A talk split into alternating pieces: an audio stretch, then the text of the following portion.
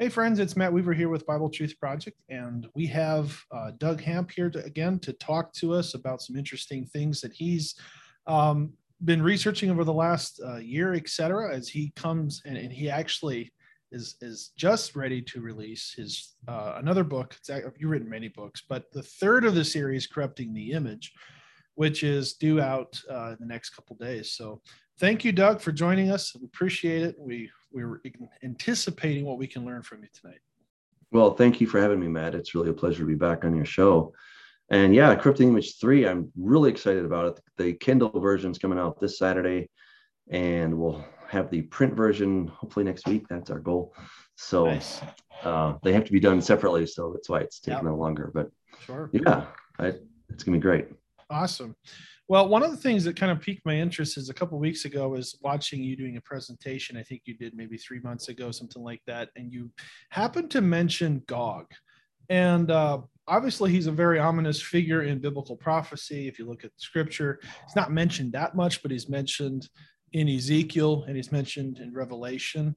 And so it's it's he's a central figure to the identity that a lot of people uh, attribute to Antichrist or false Christ. And uh, so I, I really found it interesting the way that you presented that and it, and I was like, I need to have another conversation with with you. So um, so let's let's dig into that a little bit. I mean, just from a scriptural standpoint, I'll just look at a few references here just to kind of orient people, and right. then I'll give the time to you. So the first mention that we really hear uh, about Gog that I just looking here before the show is Ezekiel 38, 1 through 5. And the word of the Lord came to me, saying, Son of man, set your face toward Gog, or Gog of the land of Magog, chief prince of Meshech and Tubal, prophesy against him, and say, Thus saith the Lord, Behold, I'm against you, Gog, chief prince of Meshech and Tubal. I will turn you about and put hooks into your jaws, and I will bring you out with all of your army horses, horsemen, all of them splendidly dressed, a vast assembly with breastplate and shield all of them wielding swords. With them will be uh, Persia, Cush, and Put, all of them with shield and helmet. And then we have a reference in Revelation, uh, 20th chapter, when it says, When the thousand years is ended, Satan shall be released from his prison, and he shall come out to deceive the nations at the four corners of the earth, Gog and Magog, to gather them for battle. Their numbers like the sand of the sea, and they come up on the broad plain of the earth and surrounding the camp of the saints and the beloved city, but fire fell from heaven and consumed them. And then the only other mention in scripture that's directly connected is Genesis 10 2, where it talks about Magog being in the table of nations. So he, uh, Magog was one of the sons of Japheth, right. and he controlled a, a region um, kind of up in the Baltic Sea area, as I understand right. it. But right. but that's the just general orientation. So I guess take it from there, Doug. no, that was a great summary. So the, the thing that really uh, got my interest was Ezekiel 38 17. Thus says the Lord God, Are you he of whom I have spoken in former days by my servants, the prophets of Israel, who prophesied for years in those days that I would bring you against them? So this begs the question where was God talking through the prophets about Gog? We have no other record except for Ezekiel and what you mentioned later in the book of Revelation. Okay, so where in the world could God have been speaking about this figure known as Gog? Um, the answer nowhere, right? And this is kind of a problem. Um, but once we understand what the word actually means, and there have been different etymologies. Uh, there's a Hebrew word related, Gog, which is a roof. Uh, that doesn't seem to make any sense, yeah. right? So um, I, I actually decided to trace it back to Sumerian. Why would I go back to Sumerian? Well, Sumerian is probably the oldest language in the world. Uh, the word Shumer or Sumer, it comes from uh, a related Hebrew word, which is Shnei De'arot, which means the two rivers. Two rivers, which is Mesopotamia. Okay, so the language of Mesopotamia, the language of ancient Babylon. Um, I won't get into too many details about that because there's sure. different scholars will say for different things. But we're talking very generally about that that basic area where the Tower of Babel was, all that stuff. Uh, the area was known as Sumer. All right, so there's good reason to go back to Sumerian. When we take it back, take this word Gog back to Sumerian, uh, lo and behold, what do we discover? It means both uh, enmity and death. Mm-hmm. All right, now that blew my mind. I'm like, wait a second. this is kind of interesting. Yep. And what I talked about in Corrupting Image 2 was that Satan, Enlil, he was the god of death. That was his major epithet, the god of death. So we have a very clear connection. And once I understood that Gog is simply another name for for uh, Satan or the hybrid that Satan will essentially become in the beast. Uh, once we understand that, then it makes perfect sense, right? And and there were so many linguistic clues that I just kept digging out of this word. I mean, there's so many other things, you know. So it can again, I mean, enmity, right? Where do we first find the word enmity? Well, Genesis 3:15. I will cause enmity between you and the woman between your seed and her seed. I mean, this is just like big neon signs all over this thing. Say, here I am, here I am. Yeah. You know, and um, and of course we know that Gog is um, you know, he's an end times antagonist to the nation of Israel in particular. And when we when we start to compare the events that are happening in uh, in the book of Ezekiel, compare them, comparing those with Armageddon, what do we find? It's the same event. They're not two separate events, but they are absolutely the same event. So, you know, that I think really has to be, um, you know, considered. Uh, I actually have a little comparison in the appendix of my book um, to show that these are really looking at the same thing. So we see that Gog and the beast at the end of days or end of years. Ezekiel 38, after many days you'll be visited. In the latter years you will come uh, to the mountains of Israel. It will be in the latter days that I will bring you against my land.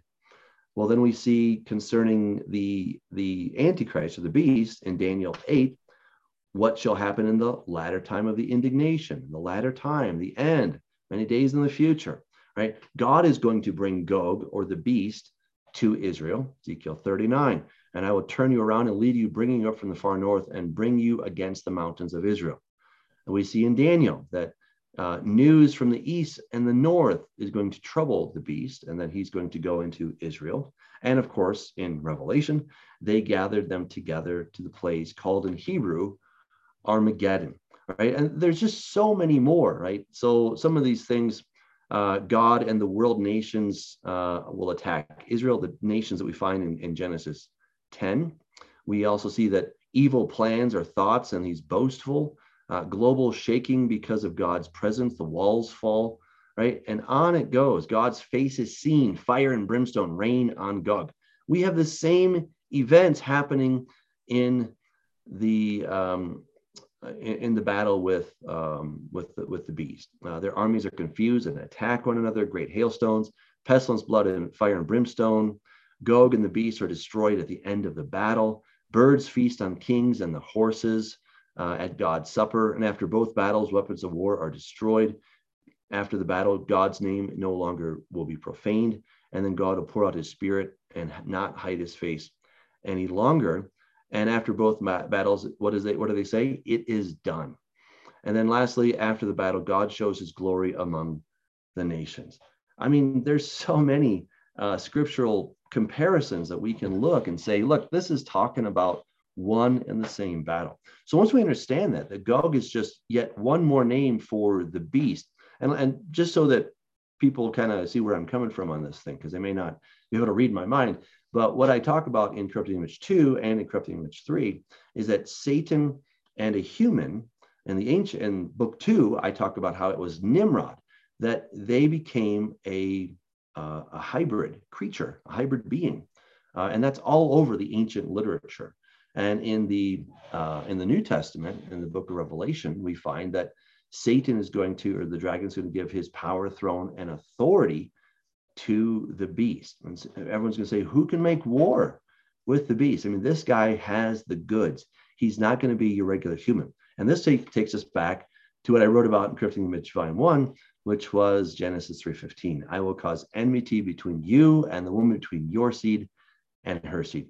Right. So it it it shows us how much these things are connected and understanding that Gog means enem, uh, enmity or death, it really helps us to understand how God could have been speaking about uh, Gog through all those years and through all the prophets. Because who was he talking about? He's talking about Satan.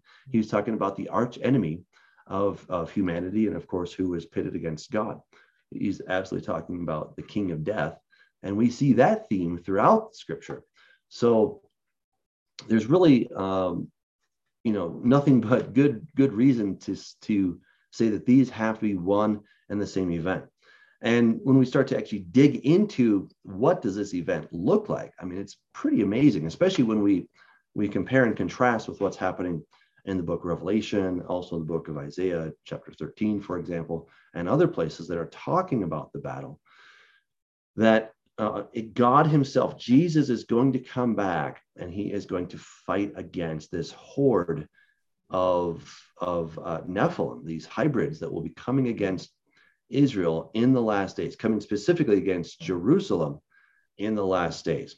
And what's this kind of blew my mind. I was I was thinking about this, and God says, I'm going to put a hook in your jaw. Right. And I'm like, all right, what's up with that? Actually, I was thinking, why would if you're the if you're the beast and you've conquered the whole world, why would you feel the need to go to Israel?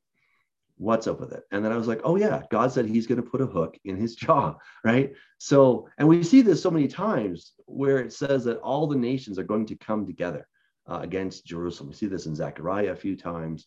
Of course, we see it in Revelation. We see it in um, in in, in Exit, whatever Ezekiel chapter 38, 39 right? So we, we see this, that all the nations will come. Now, here's where a skeptic might say, well, wait a second. Uh, in Ezekiel, it's only talking about very specific nations. True. However, when we go back and we look at the table of nations, what we find in the table of nations is that the nations represented in Ezekiel are the same nations that are represented in the table of nations. And speaking of tables, I have a table in in my new book, um, so that it's much easier to see that they're talking about one and the same places. So Magog, we see that uh, Gomer, um, Meshech, Tubal, Persia, Cush, right? These are places that are very much mentioned in the table of nations in Genesis chapter 10. Uh, Put, uh, that's the same place that's mentioned in the table of nations uh, Beit Togarma. You know, all these places are already there. They're they're mentioned, and so we just have to understand that when the Table of Nations was given, you might say, well, America wasn't represented in the Table of Nations. Well, that's true. America wasn't represented in the Table of Nations. However, the American people were represented in the Table of Nations. How? Because uh, we all came from those people groups, right? So, you know, they started, they came after the flood, and then these are the different nations that were there, and then they spread out to the entire world.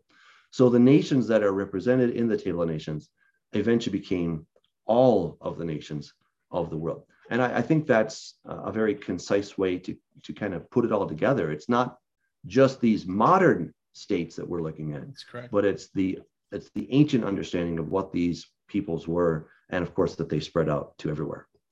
Well, I think the same thing is true in in the identity of Gog from Magog. I mean, it's like God obviously is looking back to that era, which I guess if you look in the um, Book of Jubilees, which is you know pseudepigrapha, but still, you see that dividing point when Noah divides the earth with, to his sons, and it's kind of alluded to in Genesis, kind of the same concept is going on where this division takes place.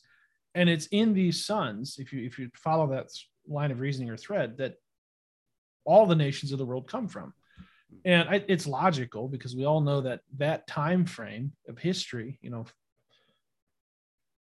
what is that 2500 3000 bc et cetera probably somewhere in there yeah. that obviously there's less people alive and so the civilizations that existed that even come out um, of of even in just accepted, you know, secular history. It, that's a very pivotal time in, in in the human cycle. So, no no question, no question that that that is definitely in view here.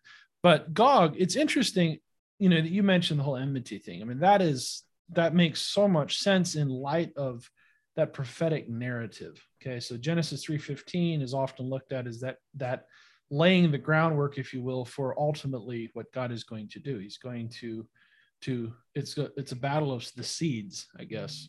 Mm-hmm. You know, mm-hmm. seed of yeah. the woman, seed right. of you know, seed of Satan, same thing, same thing kind of going on. So it just makes a lot of sense. Makes a lot of sense. Makes more sense than um, about anything I've heard. So good, good job.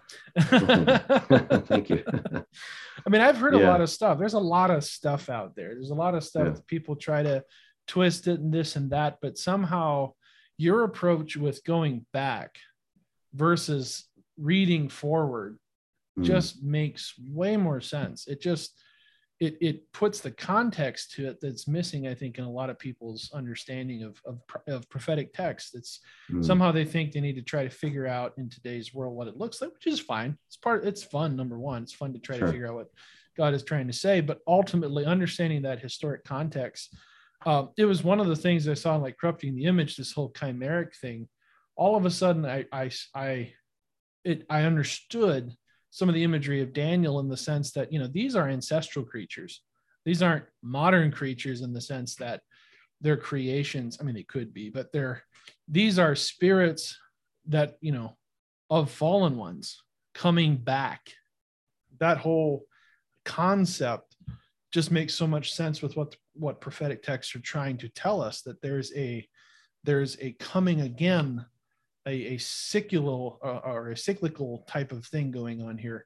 Um, I kind of looked at it. There was a there's a oh there was a conference that I spoke at a few months ago where I I, I spoke about kind of the pattern that I see, and obviously some of this has helped to some of the things that you've written about. But you know you have mm. the first rebellion, which is Satan's rebellion. You have the second rebellion, which is the Watcher's rebellion, Genesis six. And then you have the Genesis 11, which is the Nimrod thing you know in hmm. genesis and i never never thought of it this way but in genesis there are three rebellions hmm. and there's the descent of humanity hmm. and genesis ends with it's very important the genesis ends with the answer abraham mm-hmm. Mm-hmm. so you have this beginning and then you have this complete descent and decline ultimately leading to god turning his back on the nations if you will and choosing abraham mm-hmm. and and then when you read um, some of the prophetic texts, but let's say, for instance, um, in Thessalonians, there's a another rebellion coming. You know, Paul mm. uses that concept of rebellion. Well, the last real thing that you look at a rebellion in Scripture, in kind of in that context, is was Nimrod. I mean, the mm-hmm. name to rebel. So anyway, right. Exactly. it, it, was. It, it's just interesting yeah. that even in, yeah. in, Paul's mind, there's some kind of rebellion that's deceptive, that's going to trick the world, and yeah. he's pulling from that imagery. Um, right. You know, somebody who's going to sit in the temple of God and declare himself to be, you know, God, and, and yeah, that that word there, the the apostasy, is really a huge thing. Um, so I actually talked about that in corrupting, corrupting image three, and the thing that I kept going back to, to really wanting to understand was how in the world is Satan, who is a who's a created being, right? He, he's finite, even though he's incredibly brilliant and all this stuff, but he's still finite. God is infinite. How does he imagine he's going to uh, square up against God and and fight him? Well, it, it's just like he did in the first place, right? When he when he usurped God's authority that was the battle, right? He didn't sit down and say, okay, God, let's arm wrestle and maybe I'll win, right? He's not stupid. He knows God has infinitely more power. So it's always a legal battle. This whole thing is a legal battle. And the word apostasy, the apostasia in Second Thessalonians 2, is a really significant word. Now, I've heard it used for all different kinds, you know, suggesting it's the rapture and all this. It's not. The word apostasia is when you leave some established relationship. That's what it's about. In fact, it's so much about leaving a relationship is that when you got divorced, you were given a sefer, well, in, in Greek, it would be a biblios uh, um, uh, apostasion, okay? or maybe it was Biblion apostasion. So you, you, you got a, a book of divorce, right? That was the word, apostasion. Hmm. And apostasia is simply the abstract noun, and then apostasion is the actual article, the book that you would get uh, for that, that leaving of that relationship, right? So it's telling you that there's some relationship that is being neglected, it's being forsaken. What possible relationship could Paul have been talking about? Well, I think this is where we go to Daniel chapter 12, and he says that, you know, Michael, the archangel who stands watch over your people, and it says, in that day, there will be this, you know, time unlike any other. And it's like, wait, so there's Michael. He's going to stand up. He's the one who watches over your people. And then, in the very next phrase of that sentence, it says that there's going to be this terrible time where your people are getting trashed. So I'm like, well, I thought Michael was on the job. Like, what happened? Why is he no longer on the job? And I think that's what Paul is answering is that Michael is on the job, but he's going to be taken off the job. Mm. He's going to get the can. He's going to get fired. He's going to get sent home. And who is he working for? Well, Daniel tells us that he stands watch over your people, Daniel. Who are your people, Daniel? Well, certainly Israel as a whole, more specifically, perhaps the Jewish people, possibly. And when, um, so yeah, when when Michael is standing, he's on the job, and then he's replaced. How would that happen? Well, we're told that in Isaiah chapter 28, where it says, Woe to you, scornful men who rule this people who are in Jerusalem, for you say that we have made a covenant with death, and with Sheol we are in agreement. Oh, that doesn't sound very good. When the overflowing scourge passes through, it will not come to us, for we have made lies our refuge, and under falsehood we've hidden ourselves. All right. And the antidote to this, therefore, thus says the Lord God, behold, I lay in Zion a stone for a foundation, a tried stone, a precious cornerstone, a sure foundation. Whoever believes will not act hastily. So something is going on. These guys are making a covenant with death and Sheol. Hmm. And God starts talking about this, this uh, stone for a foundation, same language as Psalm 118, by the way, the, uh, the, the stone that the builders rejected. Mm-hmm. And then he says in verse 18, Your covenant with death will be annulled and your agreement with Sheol will not stand. Right. So something's happening here. They're going to make a covenant with death and Sheol. Right. We're told very specifically that's what they're going to do. We've made a covenant with death and with Sheol, we are in agreement. Well, here's what's mind blowing. In Revelation chapter six, it talks about this in the fourth seal, and it says, So I looked and behold a pale horse, and the name of him who sat on it was death. Well, there's death and Hades followed with him. Well, Hades and Sheol are exactly the same thing. They're just two different languages. Yep. One's Hebrew, one's Greek, right? Hades, Sheol, same person, same whatever. So death and Hades are following this pale horse. And and this is what blew my mind. It says, and and this is the New King James, and power was given to them over a fourth of the earth. That's the wrong word. And authority was given to them over a fourth of the earth. Authority, that's a really big deal. And when it says a fourth of the earth, don't think a fourth of all humans, but think a fourth of all habitable uh, surface area on planet Earth. Should be all and the land masses. This blew my mind because I'm like, I wonder how much area of this Earth, because I was thinking, I know it's like what, 73% or something of the Earth is ocean or water. So I was like, I wonder if anyone's ever done a study. So I just looked it up and I found Tobler et al. from 1999. They did this study that uh, showing that humans live on, ready for this, 25.4% of all the surface area of planet Earth. I was like, wow. okay, there you go. It's right on the money. All right. So, so what that's telling us is that the covenant with death and Sheol is not only something that's that the, the leadership in Jerusalem are going to make, but all of humanity are going to make a covenant with death and Sheol. And we, we know who death is. It's Gog, right? It's it's Enlil and all of his various names, Nergal, and so many that I talk about in Image 2, right? That is Satan. So Satan, working through a proxy, probably, uh, the, the beast, who is his avatar, he's going to set up this covenant with death and Sheol. Now, why would humanity do that? I mean, that sounds like a really dumb idea, right? Well, God is just giving us the spiritual reality of what they're doing. It's going to come decorated, it's going to have fancy colors, and, and there's going to be every reason to sign this thing. Why would humanity sign it? Because there will be an existential threat to planet Earth. And it was actually Ronald Reagan who talked about such an existential threat uh, back when he was uh, hanging out with Mikhail Gorbachev. He said, you know, wouldn't it be interesting if we had an external threat from outside this world?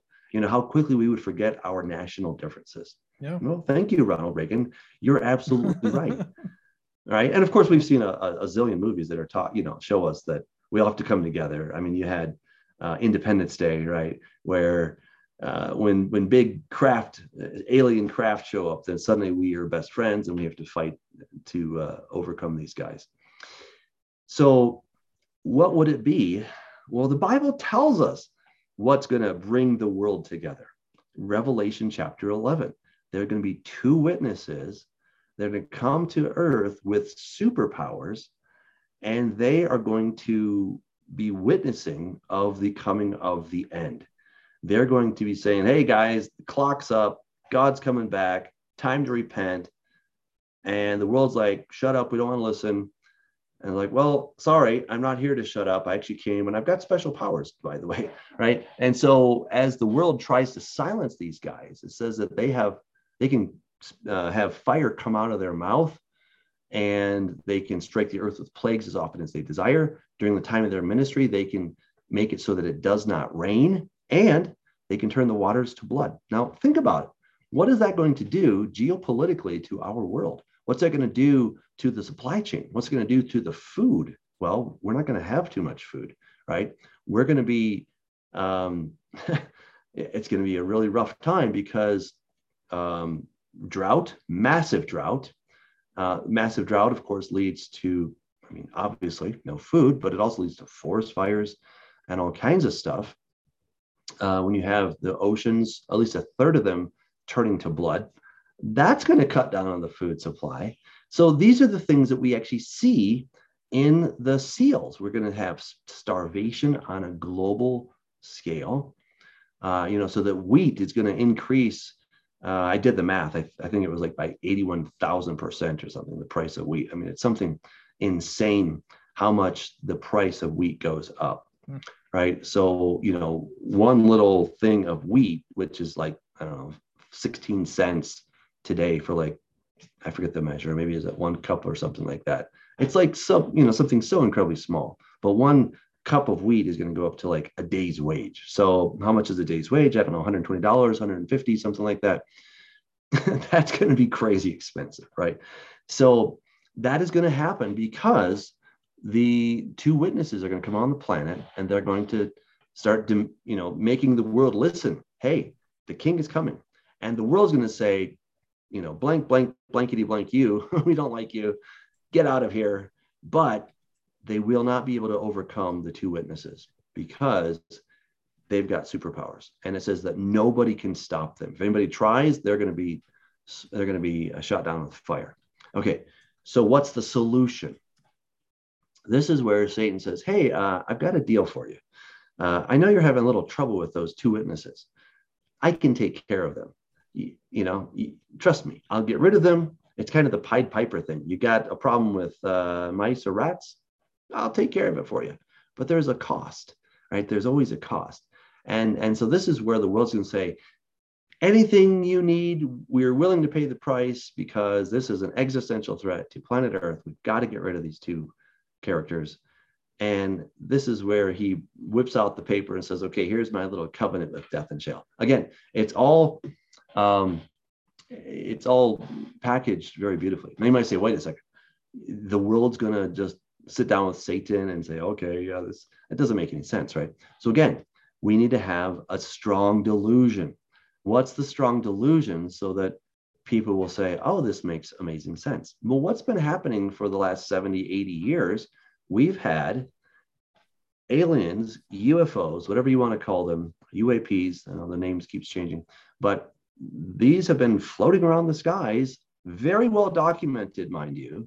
You know, the, the Pentagon released some Navy fighter planes going after a uh, a uh, UAP, a UFO, right? So you can't deny it, right? It's like, okay, that's real. That that's definitely a something, and we can see it on camera, and it does not follow our uh, laws of physics. It is some kind of interdimensional craft or interdimensional being that these guys are looking at.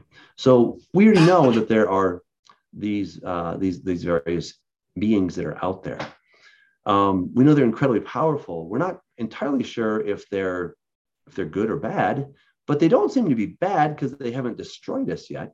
And so a lot of people have come to the conclusion, well, maybe they've just lived here for eons and they were here long before humanity and they're kind of watching over they're sort of the guardians of planet earth or something like that so you know now when two hostile witnesses show up you're going to go to these other guys and say hey could you help us and that is when i think they're going to have their their show of force maybe you know alien craft around the world show up who knows exactly how they're going to manifest themselves but they'll do it in such a way that it's absolutely believable, it's impressive, and they'll say, We're here to help you. We will get rid of those two. We all just need to come together and agree to this, this, this contract, you know, so that everybody's in on this thing.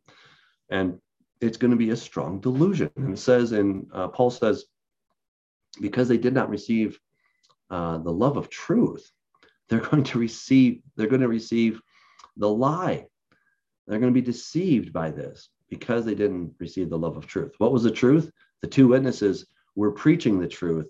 Repent, the time is near. God's coming back. This is the time to get things right because well, he's coming, right? So that needs to be uh, set up, but it's going to be, um, you know, the lawless one is coming. He will come in according to the working of Satan with all power, signs, and lying wonders and with all unrighteous deception among those who perish, because they did not receive the love of the truth that they might be saved. And for this reason, God will send them strong delusion that they should believe the lie. Wow. And they're going to be condemned, condemned uh, who did not believe the truth, but had pleasure in unrighteousness. I mean, it's a, it's really a sad commentary, but that is what we're going we're, we're going toward and so you know again just putting the pieces together it's like okay we've got you know the two witnesses over here we've got this strong delusion and you know just kind of slowly putting the pieces together and this picture starts to emerge that i feel like this is a really exciting movie you know like this is going to be something if we watch this on the big screen we're like oh man that's seriously cool right but here's the scary part according to scripture this is going to happen do we know when? I have no idea when this is going to happen, right? At the end. That's all I can tell you. Um, do I think we're getting close? I do, but I don't know. I don't know when it's going to happen. But one day, this is all going to come onto the the big screen of planet Earth, and we're going to experience this stuff. Yeah, there's several several points you were talking about there that was stirring thoughts. I mean, the witnesses thing. I was following some of the roundtable discussion you were having, uh, on the on the witnesses thing, and that's a fascinating fascinating discussion in of itself because um, it's one of those unique aspects of that revelation brings in into the equation that doesn't exist that doesn't exist in the prophets per se where god brings these witnesses which nobody knows exactly who they are of course there's some ideas um, personal opinion it's moses elijah but it could be other people you know Same here. yeah yeah sure. i the, the the connection is and i don't know if you if you make this connection up but one of the reasons i think that it's important is because well those are the two that are cited being with jesus on, at, on the mount of transfiguration if you understand you know the spiritual connection of probably mount hermon where that was taking place they mm-hmm. were witness to messiah there and then mm-hmm. as soon as jesus ascended it says there were two men standing there and it doesn't say angels it hmm. just says men and they said, You men of Galilee, Mm-hmm. Why are you standing here? The same Jesus who you saw will come again.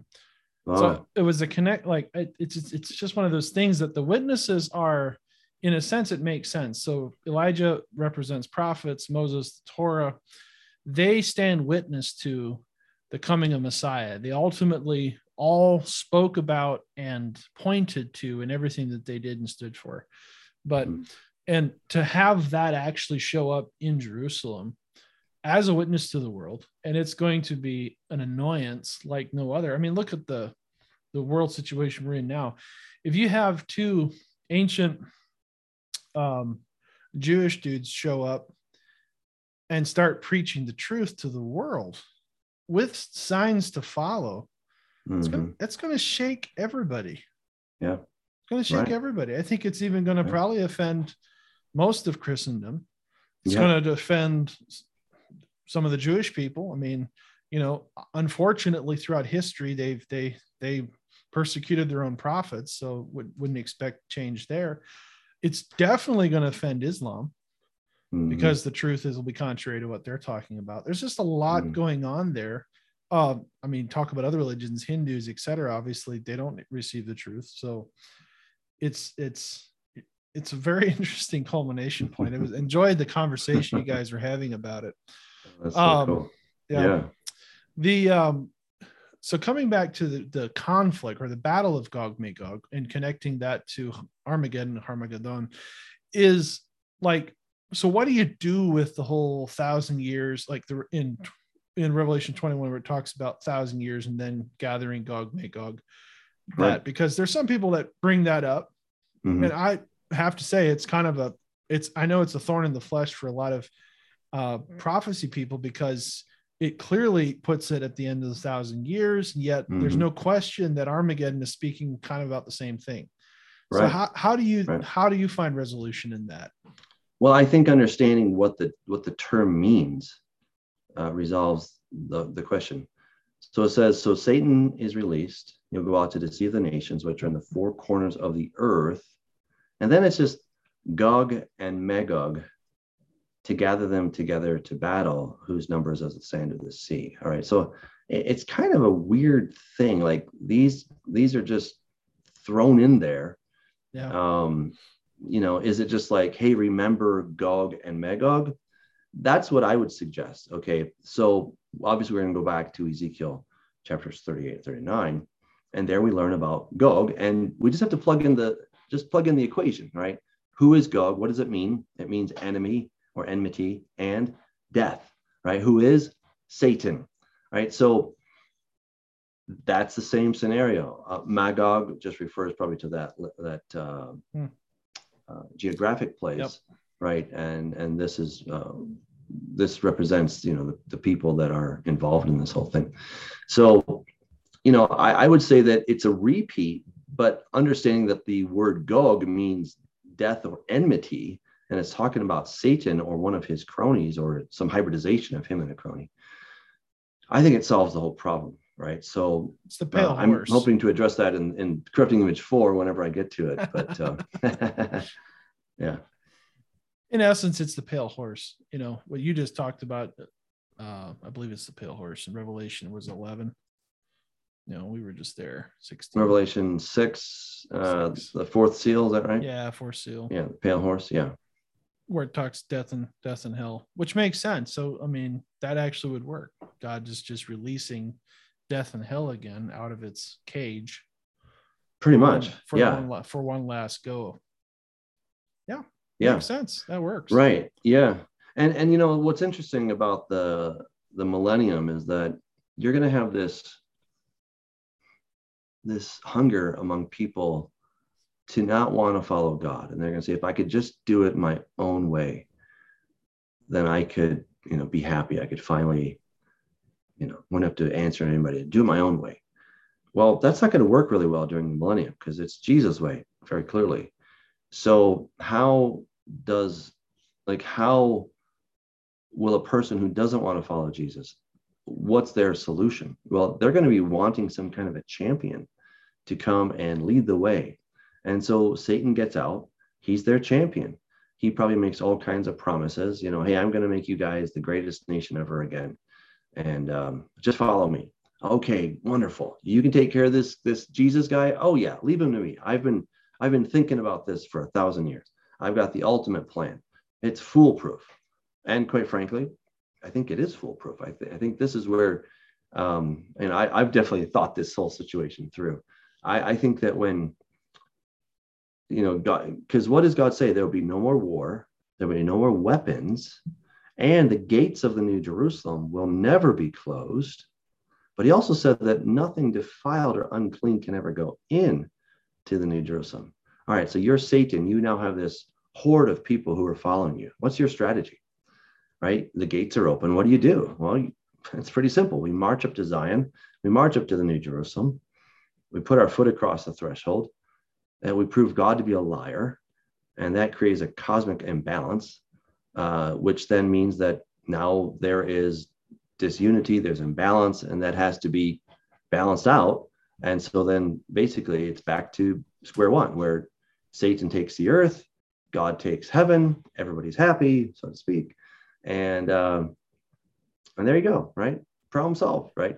This is this is foolproof because you got billions of feet that could potentially walk across the gates of the city. Mm. And I think that is going to be his his basic strategy is that hey guys, we just have to put one foot. You know, there's billions of us, but one of us has to get a foot across, or all of us, and then we can come to terms. We can come to the negotiation table with God, and we can vie for terms. So um, again, it goes back to a legal battle, right? It, it's always a legal battle that he's fighting against God. It's never one of superior force, superior strength, because he knows he doesn't have it, right? God can just speak a word and things are done. But if God makes promises, he says this is going to happen absolutely. And then if Satan can overturn that, then you have a, a legal um, situation that has to be rectified, or God's honor and God's name mean nothing, which they do mean a lot, right? They mean a ton. So, so then these are your options, right? Either God, you're a liar, or give me back my planet. I think he, I think it's kind of clever. Uh, if I'm correct, we'll have to wait and see, right? But I, I think that's going to be the scenario. And um, yeah, that's book four anyway. I mean, I always like to say that God is a he's trying to weave this incredible story and he's just using how would you say it he's using the situation in all his wisdom he's going to use it for maximum glory. And obviously until we get there you know we don't understand everything. We don't understand the puzzle pieces how it all fits together. But there's these clues and there's these things that that definitely hint towards you know what's going to take place. And i think there's some uh, you know there's some holes and and that's probably on purpose so that the enemy doesn't have full access to exactly how god's going to do it you know because mm-hmm. otherwise he could he's he's smart so he could do something possibly that could interfere but but it's just the whole fascination of of that reality coming to fruition which is i think at the heart of um, it should be at the heart of all believers. Like this is our story, and this is our King coming to rescue the world and creation, and finally fix it. Finally, generations and generations and generations of suffering and dealing with evil and corruption and all of that gone. Like mm-hmm. amazing. yeah. Right. Something exactly. that politics can't do. Amen to that. That's um, so true. I just wanted to reference this real quick. So Acts 1:10 is where I was talking about the two witnesses. As they were still staring into the sky while he was going, suddenly two men in white clothes stood near them. Doesn't say angels, hmm. Says men. And the same thing in Luke um, when they're standing in the tomb. Uh, Mary and they looked into the tomb and there's and suddenly there were two men standing there. It doesn't say angels, it says men. So hmm. I make the connection um it struck me it's like you know two men two men two men so they've if it's moses and elijah they've been tracking this whole thing they saw when yeah. he got out of the tomb they saw when he went into heaven and they told the apostles they're coming back or he's coming back just the way you saw him so i really it, i like that that's uh it kind of makes sense because it's literal idea i hadn't thought of that you know i just literal, thought well men yeah. sometimes you know just a appellation for angels or yeah no, they're um, the but, witnesses. They're the ones that witness the whole thing. You know, God used. I, I like it. I like God it. I think it makes a lot of sense. Yeah, it's good. It's really good. That's um, a, that's a great thought. I'm going to use that. It's not original with me. It's original in scripture. yeah, well, of course, yeah. um awesome. What about and just your thoughts, and maybe you don't have any thoughts on it, but some people make the connection to Agag with Gog. What are your thoughts mm. on hmm. that whole?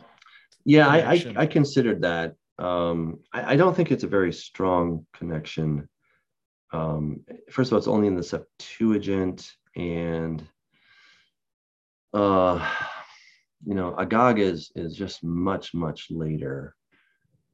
Um, well, very different, should I just say that? And so, I forget why, but I I just didn't feel like there was enough evidence to really support that claim. I think the main um, thing that people raise yeah. is that it's brought up in Numbers, um, and it's that prophecy of Balaam. Um, let's mm-hmm. find it here real quick. Right. Numbers 24 7. He will pour the water out of his buckets, and then their descendants will be like abundant water. Their king will be greater than Agag, and their kingdom will be exalted. So, I, I mean, yeah, you could, from that standpoint, yeah. yes, but the later Agag, I don't yeah. know. I think it, it to me it, it, just created way more problems than it solved. So I didn't I didn't see uh, going down that path, but I did consider it. So awesome. Yeah.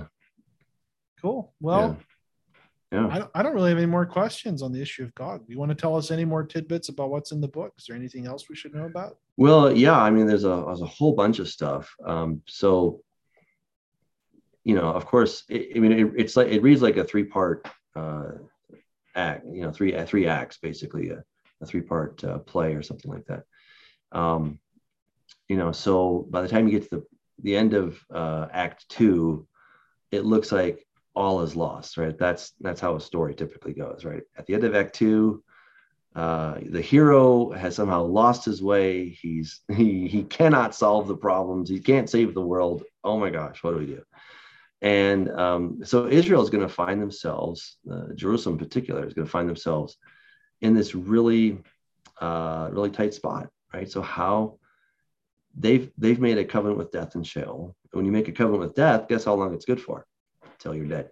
So how do you get out of a covenant with death and Sheol? God says that He's going to annul it, but again, God can't just snap His fingers and say, "Well, I'm annulling that because I feel like it." It doesn't work that way. Jesus asked, "Hey, Father, is there any other way besides me drinking this cup?" What's that? No. Okay then I'll drink the cup, right? That's what happened in the garden when he was praying, is the father said, mm, sorry, there's no other way. Why was there no other way? Because it was a legal thing. It has to be done legally. If God does not do things legally, then he's a liar, he's a cheat, and Satan could use that against him. And of course, God's not tempted, but understand that God has to do things because that's his character is to do things righteously. just, I mean, it, it's inconceivable they could do it any other way. So, how does Israel get out of this situation? How do the how does the leadership of Jerusalem get out of this pickle? And uh, it was it was pretty incredible as I was just contemplating it. You know, God just is like, well, check this out, right? So, the leadership of Jerusalem. I'm talking about the same leadership that rejected Jesus, that said, I know the, the masses are accepting you, but we, the leadership, we don't accept you. And so Jesus became the stone that the builders rejected. So we're going to have a same the same office of the builders, different men, different individuals, but same office. Sanhedrin. Yeah, they're going to have to come to a, a new conclusion about Yeshua. But but where are they right now as far as covenants go? They're under the old covenant because they have not officially nationally accepted yeah. the new covenant. Now we know that there are a lot of individual Jews who have accepted Jesus and they're sure. in the new covenant. But on a national level, there has been no national acceptance of the new covenant. So this is where it's really cool. So when they finally acknowledge and look to Yeshua as the one that they pierced. And it says that they're going to weep as one mourns for an only child, that they're going to they're going to finally acknowledge, oh my, we crucified the king of life. Oops. and this is going to be a major heartbreak. And then they're going to enter into the new covenant. What happens when you enter into the new covenant? All of the old obligations and debts that were connected to the old marriage contract are what? Null and void. Isn't it cool? I was like, oh man, God just blew my mind that, you know, it's not magic. It's not God just snapping the big fingers, but it's God acting within his own laws, his own principles, and never compromising anything. And so when they finally look to, not look upon, but look to the one that they pierced, why are they going to weep? Not because like, oh no, is that is he coming back today? No, no. That sadly, that word has been mistranslated in the Hebrew. It doesn't say that they're going to look upon me. That, that would be alai in Hebrew, but it's they're going to look eli. They're going to look to me, toward me. What's the difference? Huge. One is alai is with your eyes. You're like, oh, here he comes. The other one is like, hey, help me. Okay, help me. I need your help I'm looking to you to to to, to solve my problem. Um, and, and there's probably not an, an ocular seeing him. There's no vision mm-hmm. involved in that probably, but but they're looking to him for their for their answer. And that is when they're gonna when they really do, you know, heart to heart, you know, they they dig deep and they look in their own texts that say Messiah should have come about 2,000 years ago but we missed him. Why? And it says in the footnote, it's because of our sin. They're going to read that. I, I that's my prediction that they're going to read that. They're going to say, wait a second, there was a Messiah that came about 2,000 years ago. His name was Yeshua, right? Remember that? And, and they're going to talk it over and then they're going to re-vote. They're going to vote on Yeshua and say, you know what? Yeah, he's actually Messiah they're probably going to open up Isaiah 53 or they have it memorized and they say, you know, we just thought he was uh, despised uh, by God. We, there was nothing comely or beautiful about him that we should have taken notice. Right? We just thought he was stricken and afflicted and that he was getting what he deserved. Now we now we get it, you know, and um, and so when they when they finally come to this this you know come to Jesus moment, that that is when they are going to cry out. They're going to say the words that Yeshua gave them as an ultimatum. You won't see my face again until you say, Baruch haba Beshem Adonai, right? So they are going to utter those words, Baruch haba Beshem Adonai. And that is when Jesus rips open the sky and he says, I'm coming. I'm coming, my beloved. I'm coming to kick butt. I'm coming to save you. And that is when the battle of Armageddon is going to begin, right? And it's epic. I mean, I go through a blow by blow in the book to show there's so much in scripture that talks about what's coming. So, you know, I mean, there's just way too much information, but it was really exciting to, to get into it. And it shows us that this battle is going to happen in Jerusalem, not up north. It's not going to be in the valley of Megiddo, not yeah. the, um, it, it, according to what people believe the word to mean, it should be Har Megiddo, right? But I, I even take issue with that because it's I don't think that's what. Right. Yeah, it's it's Armageddon, right? So it's it's the um the sheaves in the valley of judgment. Oh my goodness, this makes so much more sense. Right. And it's in the valley of Jehoshaphat. They're the same. Well, they're almost the same place. They're almost the same place. Proximity is so that right there. Exactly. Right. So the, the reality is that the valley of the judgment of the sheaves does not yet exist but it, it's going to be perpendicular to the valley of Jehoshaphat, which is the Kidron Valley.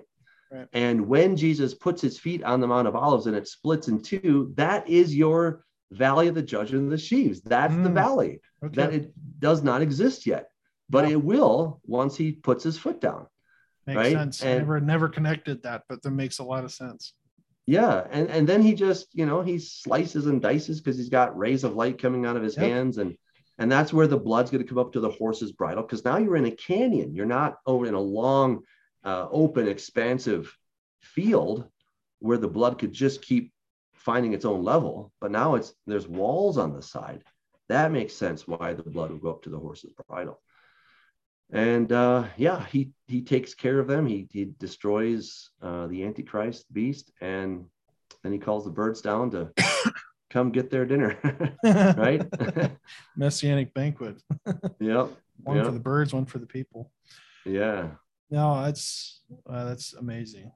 That's amazing. No, I, I, I several things I was thinking as you were going along there. I mean, it's I agree with it. I have, you know, everyone has their theories exactly, you know, the nature of things. I tend to think that the um, antichrist or false Christ is going to present himself as a messianic figure.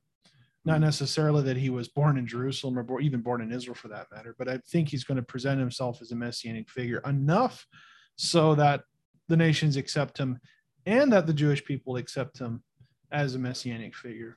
And I think that's an important distinction because there seems to be a time in which it's working, Mm-hmm. right? Mhm. And then all of a Yep. sudden he makes his move.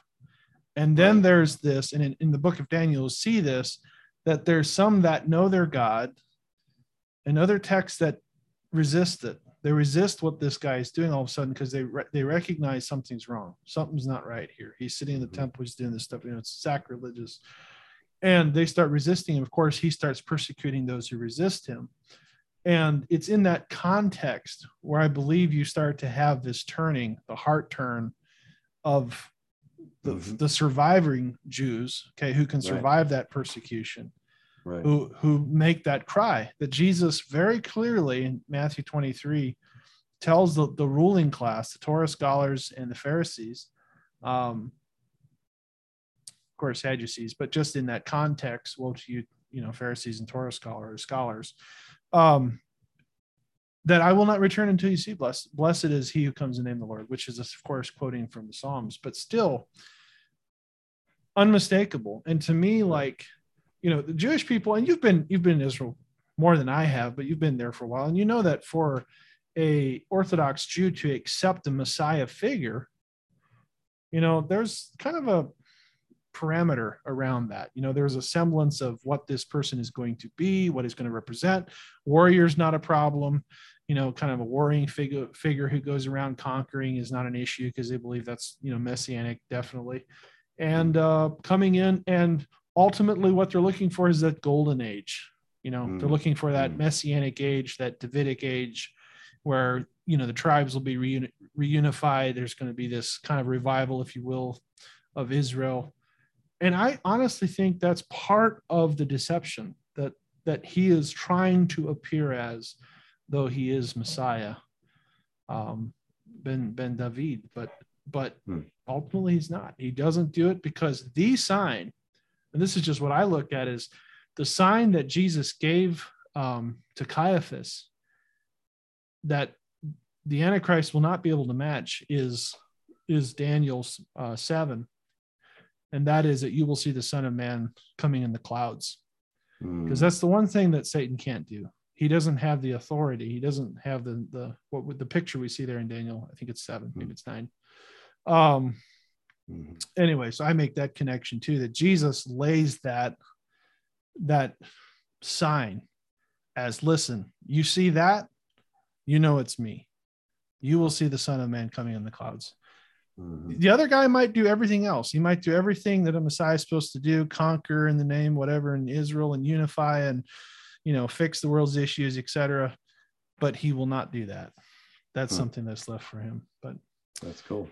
Anyway Yeah. um anything else Not that I can think of. Yeah.